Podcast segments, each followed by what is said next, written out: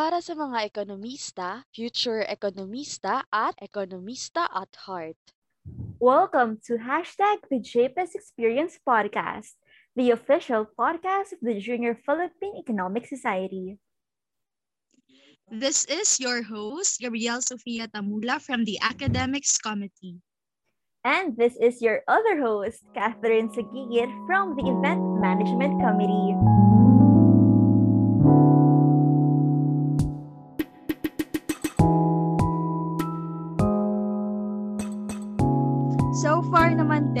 How was your JPES experience? Can you tell us about it?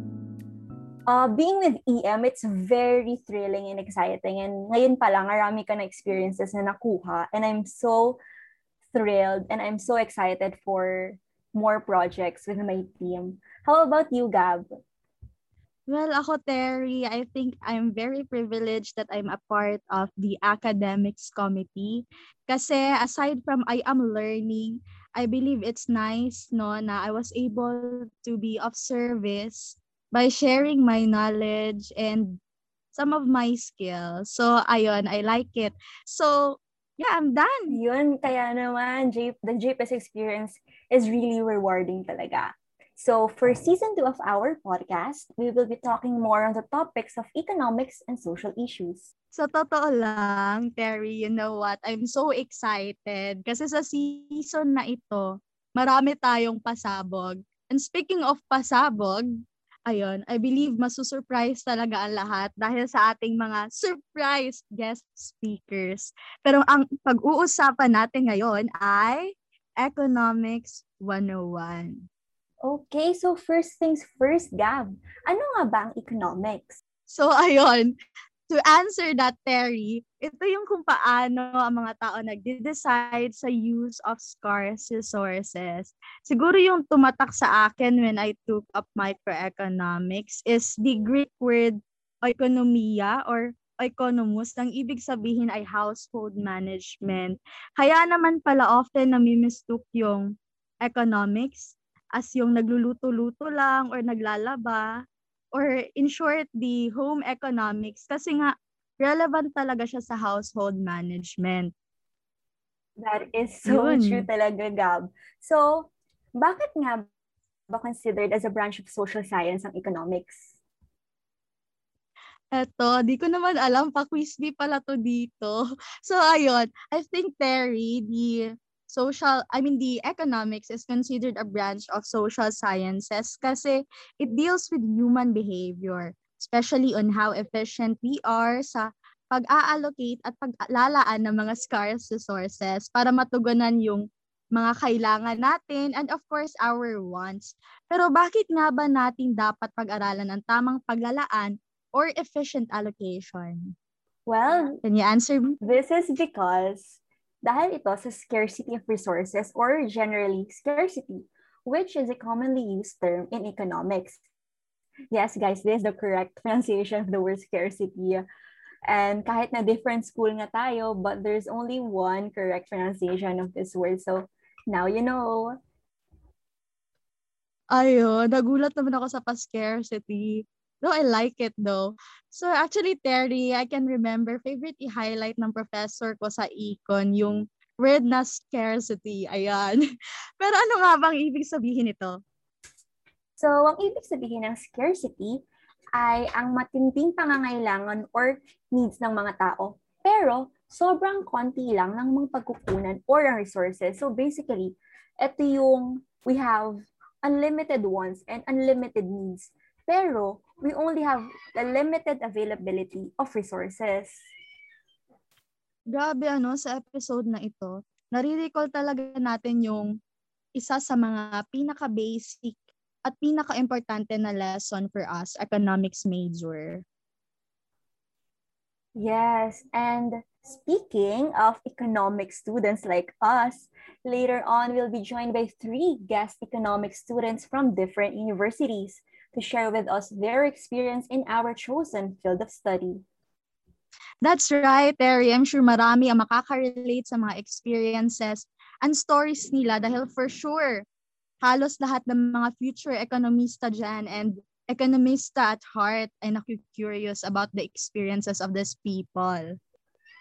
Yes, so before anything else, we will first talk about the importance of studying economics. So bakit ba natin kailangan pag-aralan yung economics? And gaano ba ito ka-relevant sa ating day-to-day life? Kasi meron yung mga taon sasabihin na, ba't ba kailangan nating aralin economics, di ba? Ayun, that's why today we are introducing the topic 2, which is why we should study economics. So as we move forward with our JPES experience, hindi naman pwede na basta-basta lang natin pag-aralan ng economics, right? So we need to know the importance of it in our lives as a student, as an ind- and as an individual. Yes, so um, based on Appalachian State University, they said that it is important to study economics kasi it helps people understand their world. There will be a better response to threats and opportunities that come up with changes by studying economics, which also understands the business, markets, and the governments. Right, Terry. As a student, as and as a consumer myself, aside from the nahahasa o mapapabuti pa ang problem solving at critical thinking skills. So yan, as, aside to sinabi mo, I believe mas lalo tayong nahahasa when it comes to decision making ano. And hence dahil dito nakakagawa tayo ng mas mga mabubuti or wiser decisions. That is so true, Gab. And another fun, fa- fun fact ha, alam mo ba na ayon sa Durham University, may five reasons as to why we should study economics. Okay, so first of all, economics inform decision. Economists provide information and forecast-based data and modelings, which means na lahat ng knowledge that comes from these sources is hindi lang siya basta-basta gawa-gawa lang ng mga ekonomista. I couldn't agree more with you, Terry. As an economic student, I know how important these data sources are. Pero ang dami mong data ha, ang dami mong facts. Talaga naman, it's a fun fact night para naman ma-inform ang ating listeners. So, another reason is that economics influences everything. The information and forecasts provide answers to have an impact on household and wider community decisions. So, itong mga data na nakukuha ng mga economists, hindi lang siya piniprint as a thesis or a research study, but it's, it is very useful talaga in making decisions that will affect our economy, lalo na yung government natin. Sila yung, um, they make use of an economist, economist reports para mag-help sa decision making kung ano dapat yung move nila, saan sila mag-invest, ganito, ganyan. Yes, I agree with you, Terry. And yeah, it basically impact industries. At sa pamamagitan ng pag-aaral ng economics, I like it that we were able to know yung mga career options natin in all the sectors of economy by the firms relying on the economists. So, ayun. Yes, and second to the last reason as to why we should study economics is that It is because economics inspires business successes. Kasi economists provide theories and models which understand consumer and producer behavior, just like what you've said earlier na super helpful talaga nito not only to business people and the government, but also to us as buyers and consumers. And lastly, Terry, if I may add, syempre may pa-fun fact din ako. So it gives us international perspective. Isa ito talaga sa mga importanteng na ibibigay sa atin ng economics. Because yeah, it gives us international perspective and through this we were able to understand how different cultures and societies interact. Yes, and those reasons had been very helpful for us, Gab, and for our listeners. So after hearing the five reasons on why we should study economics, mas lalo ko pang minahal yung course natin and mas lalo ko siyang na-appreciate talaga. Wow. For me then, feeling ko the, the feeling is mutual. Though mahirap siya, but I like it that after studying this, I know I'm not yet done. I'm still studying it. But I like it ba na it was able to give me or it allows me to make wiser decisions. Kasi 'di ba, hindi lang tayo estudyante ng economics, kundi mga consumers din tayo. Yeah, so very useful talaga economics kahit students pa lang tayo. Nagagamit natin siya in our day-to-day life, di ba? So, of course. Natatakot ka na talagang mag-add to cart na basta-basta. You have to make wiser decisions. True, mas lalong marami kang risk-taking sa mga ganong decisions. So, Gabs, di ba Gabs, sa economics, there are two types of econ, which is microecon and macroeconomics. So, between these two, ano yung mas prefer mong aralin and why? May naalala tuloy akong meme regarding macroecon I know. Yes, regarding that, macroeconomics and microeconomics, pero hindi ko na lang i-share. And to answer your question, Terry, siguro my answer would be microeconomics. Kasi from its definition, ayun, it studies the behavior of individual economic units which are the producers and the consumers alike. And from the word micro itself, it deals with small or individual mm. units. So basically, ano, Terry, it studies the behavior in the decision making of individuals, the households, the firms, and also it helps us to allocate our resources better. Wow! So, microecon talaga yung mas prefer mo. Kasi, ako personally, mas gusto kong aralin yung macroeconomics. From the definition itself, it studies the national and international economy. This means na lahat ng sectors of the economy are under that umbrella of macroeconomics, which also includes microeconomics. So parang all-in-one na talaga yung macro. That's why I like it better. And yes, Terry, and I agree with you. But of course, I think yung microeconomics is parang iisang tree lang, while macroeconomics is the entire forest. So, I believe this analogy, Terry, is best to describe the differences of these two types of economics. Yes, so para malaman lalo ng listeners natin if what are the difference of micro and macro, Can we discuss about the specifics and the technical definition nitong dalawang types of econ? Ayun, mapapa-research naman tayo dito.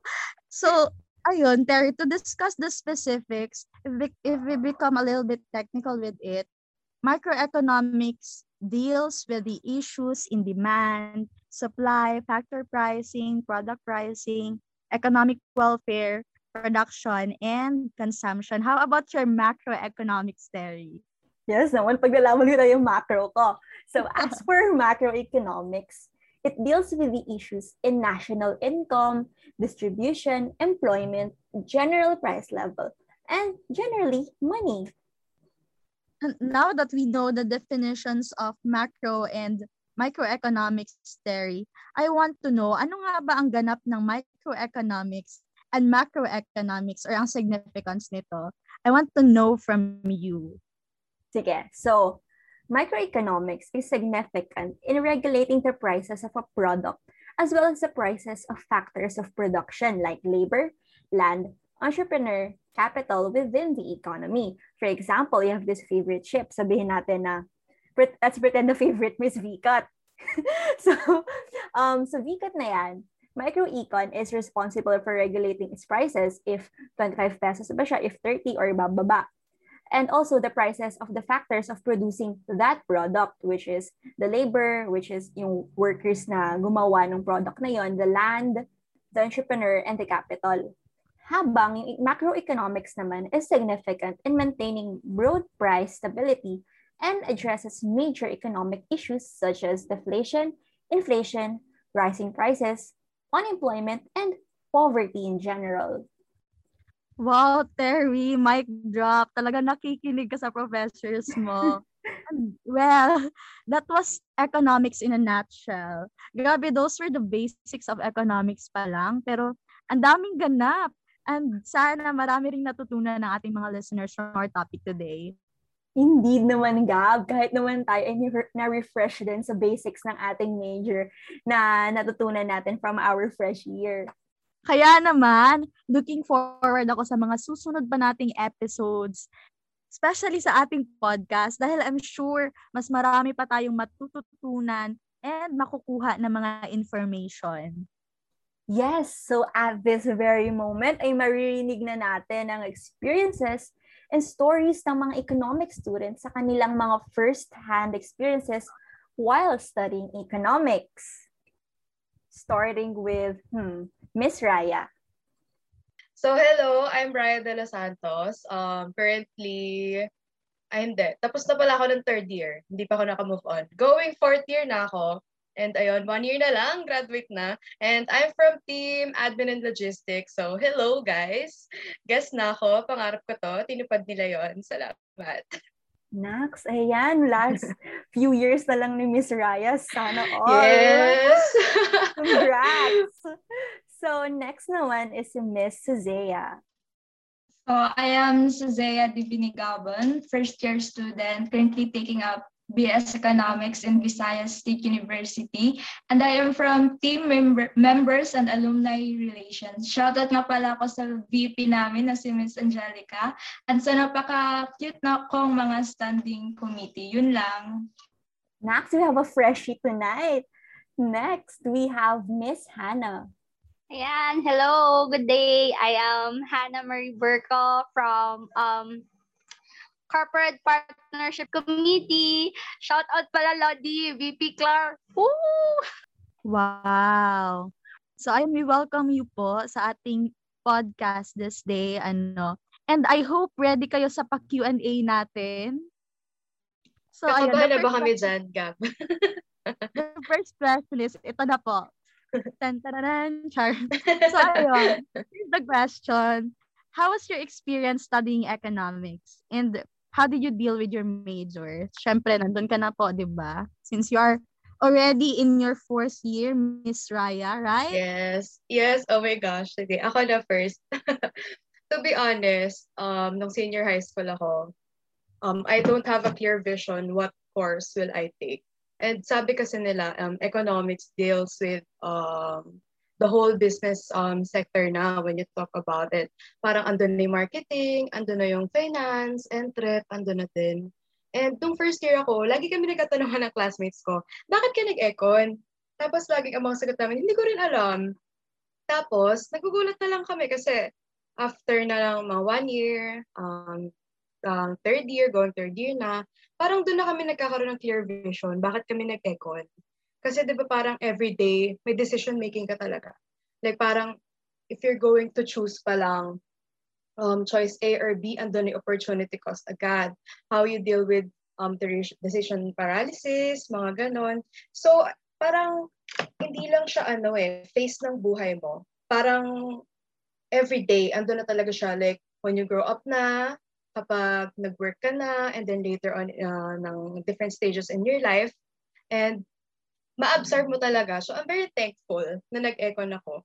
Kasi, ayun nga, nakakasad kasi lagi na lang sinasabi na wala tayong department kaya. But no, uh, I think as an econ student, flexible tayo. Like kahit saan pwede ka. So I think that's one of the perks. And um, masasabi ko na after I grad, I'm really glad that I took economics as uh, major ko. So yun lang. Yes, true. Very flexible yung mga economic student. And I like it ha na, I don't know if this is a bad thing or not, pero parang karamihan sa atin dumaan sa confused na stage, ano? Yes, totoo.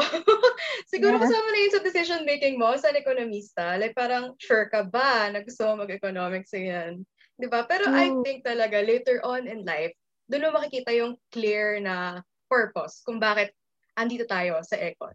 Ayan. Yes po. Thank you, Miss Raya. Now we Thank will proceed you. sa ating Miss Freshie. Okay, um, I'm not really expecting na I will take this degree because everything seems unplanned and I'm just going with the flow. Pero nang inintro- inintroduce sa akin yung economics, I was like, okay, let's give it a shot. But when the semester started and the subjects were shown, parang, it's a prank, pwede bang mag-back out? Because I have no idea the combination pala ito and application ng math at logic. But I'm not discouraging you not to take economics because I can tell you economics is really, really fun. Kagaya nga ng sinabi ni Miss Raya na until ngayon, yung mga kaklase ko, we keep on asking, bakit nga ba tayo nag-econ? So, econ nga ba is for us? Kaya ngayon nasa stage kami to find out na if economics is really for us. Yes, econ is fun indeed. It's actually a combination of tears and laughters. so ayun, thank you so much po, Miss Zia. Next is Miss Hannah. About my experience, um, para siyang rocky road kasi at first, um, smooth lang siya. Yung parang, ah, analysis, analysis lang, ganon, mag-analyze lang ng data, ganon. And akala ko, it's purely narrative.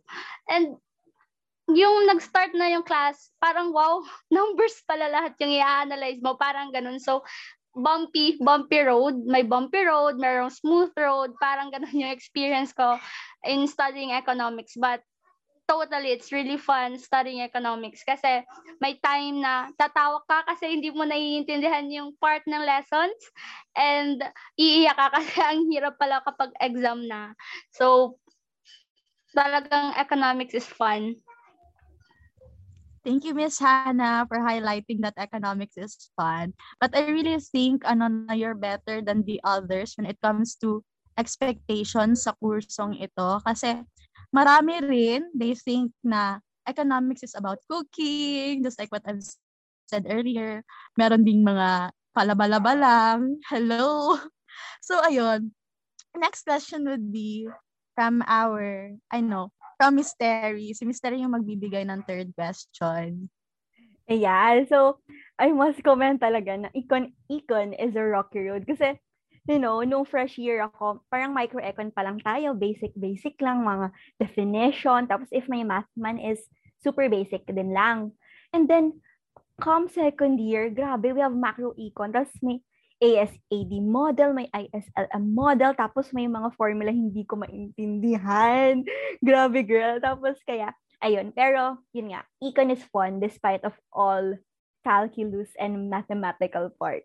So, our third question for our guest is that, di ba, kanina kasi, Gab, we have asked, asked each other if ano mas prefer natin, micro or macro. So ngayon naman, let let us uh, let us ask our guests if ano yung mas prefer nila, microeconomics or macroeconomics.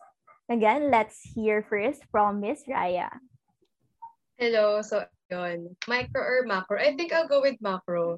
Kasi um, as a, kakatapos ko lang ng third year, nag-research mo na kami, kakatapos lang namin doon. And um, I, I, I saw na mas madali pa lang kumuhumanap ng data for macro.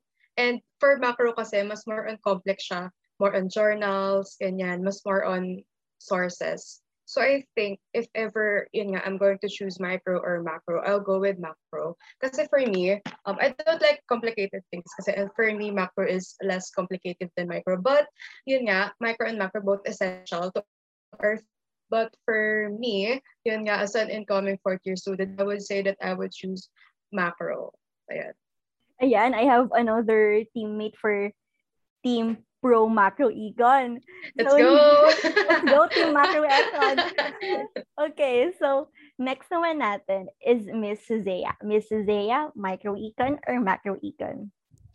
Uh, for me, I'll go with macroeconomics since I have no background pa sa macro and micro kasi kasi kasi sabi ko lang is I'm just starting but we only have the definition, the description. So for me, exciting yung macroeconomics kasi dito malalaman mo yung how the economy behaves and how the economy works in general such as yung buying and selling, the production and consumption o lahat-lahat na nasa market in economy dito mo rin malalaman yung the rate of unemployment, the inflation, and mga factors na nakaka-apekto sa recession, which is for me interesting na ma malaman pa o madagdagan pa yung knowledge ko about. Ayan, we have a freshie nga pala. So, ayun, good luck talaga for yung macro econ next school year. Kasi, pero ano naman siya, very fun nga talaga. Kasi, mas lalo kang, like, marami ka matutunan more on econ as a whole, tsaka mas nationwide, tsaka international-wide talaga. Pero good luck talaga sa math kasi ngayon pa lang medyo hindi na ako natutuwa. So, next is Miss Hannah. Well, if I'm going to choose between macro and micro, I'll go with microecon. Kasi curious talaga ako sa individual choice. Parang gusto ko malaman kung, uy, ano kaya choice niya? Ah, coffee ba or milk? Ah, ganon. So, I really, I really like microecon. And um, kasi I also believe in small things matter. So, dun ako nagsa-start sa mga maliliit na bagay kasi yung maliliit na bagay, nagkakaroon din siya ng big impact. So, I really like micro kasi part din siya ng macroecon. Ayan, we have ano, we have a teammate for Miss Gab sa Team Pro Micro Econ. Pero ayun nga, Micro Econ is also very exciting kasi mas parang mas personalized talaga siya. Saka mas na-apply mo siya sa sarili mo. Lalo na if you're going to buy something sa grocery or sa mall, parang feeling expert ka na talaga kasi you have studied micro econ and decision making. So our fourth question comes from Miss Gab. Ayan, here's the fourth question. Sana naman may marinig ako mag-I thank you sa last. Char. So, eto na nga, fourth question natin. Why do you think economics is important or relevant? OMG, pang beauty queen worthy yung ano, no, yung question. so, ayun. So, minention mo kanina, Gab, na before, when we say economics, usually papasok sa isip mo talaga is home economics. And I admit I'm one of those people before. Um, but when I entered senior high school, I learned that it's not all about the household context, di ba? Um, parang every day it deals with uh, decision making natin as an individual. And we can all agree to na economics talaga is part of our lives. And we may not notice, but it is. So decision making pa lang, tumatakbo na yung sinasabi natin na opportunity cost eh opportunity cost with, which is connected with um, decision paralysis, tackles uh, how we tackle it, overcome, and deal with it. So, yun nga, I'm not really good with math with econ. But after I took those courses, kasi parang ako kasi yung tipo na if you're going to rate 1 to 10, gano'ng kagaling sa math, zero ako. Like, hindi talaga ako nag-excel in math. But, nung nag-econ ako, doon ko na-prove na I, I can do things pala na hindi ko akalain na kaya kong gawin before. So, ayun, yun lang. Gusto ko lang end yung state with, statement ko with, sabi kasi nila, jack of all trades, master of none tayo. But I think, um, jack of all trades is a master of none. But oftentimes, we are better than master than one. Master of one. So, yun. Thank you. Wow, ang galing naman. Ay, thank you. Ala, Ayan, nakalimutan ko. Ayun, nakuha ko na talaga yung gusto ko marinig. And ang galing mo po. And Miss Raya, I have a fair share of the same experiences. And, pero ano ha, may isang bagay na hindi ko makakalimutan from you this night. Opportunity cost. You mentioned it a lot of Gusto times. mo yun? Sorry ah. Medyo na ano ako doon. Nastock ako doon nung first year. Doon ako nag, ano, doon, parang yun yung tumatak sa akin nung fresh year. Ganon. so yun. Yes. It actually highlights the need to wait things ano para makabigay tayo or makagawa tayo ng better decisions. So, yes, thank you Miss Raya. Let's proceed to Miss Freshie. I like calling you po Miss Freshie kasi Freshie ka naman talaga. so thank you for that wonderful question, Charot. Economics is important and relevant because it is helpful in creating wise decisions and it's like how we see the world and a reflection of how we live. We all know naman that economics is everywhere. Kahit ang pagkakaroon ng barya sa ating pitaka ay economics na yun literate person na beneficial para sa ating lahat. Thank Wow, thank you Miss Sozia. I would like to highlight yung financial literacy kasi sa totoo lang, Philippines is too poor in that aspect. And that's actually my goal, to be financially literate. And medyo malayo-layo pa yon siguro. But at least I know that we are starting, ano, especially tayong mga economic students, So yun, thank you Miss Suzia. We will be proceeding to Miss Hannah. Um, economics is relevant kasi, and it's also important kasi first thing in the morning, kahit pag gising mo pa lang, choosing between having coffee or having breakfast is already part of an economics. Yung parang every move mo sa bahay, every cons every consume mo ng energy, water, or even yung rice is part of economics na as a whole. And um, I really like economics kasi in making in, in terms of making decision if you're going to study um, really economics uh, it teaches you how to be wise in choosing uh, things and finding alternatives. Being yung yeah yung it's really true about financial literacy. Kasi hindi ka na lang basta-basta mag-spend ng money kasi alam mo na yung magiging result if mag-spend ka ng too much sa isang bagay. And also it is really important kasi uh, para siyang ano na, para kasi siya yung big part ng society. Kasi hindi alam ng tao na yung kapag walang economics sa ano hindi hindi magwo-work totally work yung market. Kasi big part siya ng market. So I hope na yung tao hindi nasasabi ay economics lang siya ganun. Parang ang liit-liit ng economics para sa kanila. Hindi nila alam na economics should be highlighted all the time. Not just sasabihin na ay economics lang. Dapat should be ay economics siya ganon thank you Wow, thank you so much, Miss Hannah. Gusto ko yung hindi lang economics, kundi economics siya. So, ayun, very important talaga ang economics based on what you said and based on what others have said kag- kanina. Ayan, that is so true naman. Ang rami talagang na-share sa atin ng guest natin for this episode. And I must agree talaga sa mga nasabi nila kasi despite of being from different year levels, mas nakaka-relate talaga tayo sa isa kasi econ is a hard major pero so rewarding niya kasi it's something that you can use ngayon pa lang and it's very you know uh, useful and significant in our daily life not only in our future careers. So that sums up our episode for today. And sana marami tayong napulot na aral and sana rin nakatulong kami sa mga aspiring economistas out there. Ayun, and not just aspiring economistas, Terry, ha? I will never get tired of saying this kasi hindi lang sa mga aspiring economista ito, kundi pati na rin sa mga economista at heart.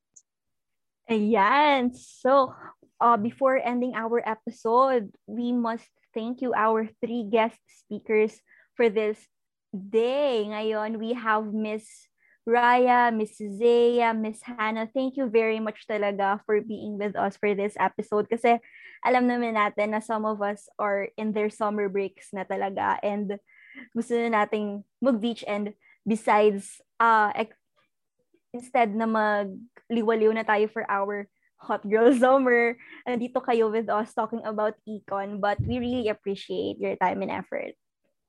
Thank you for listening for today's episode. Share your thoughts and use hashtag the JPES experience whenever you post. Support Junior Philippine Economic Society in our different social media platforms in Facebook, Junior Philippine Economic Society, Twitter, IG, and Shopee at the JPES 1987. Also in our Spotify and YouTube accounts.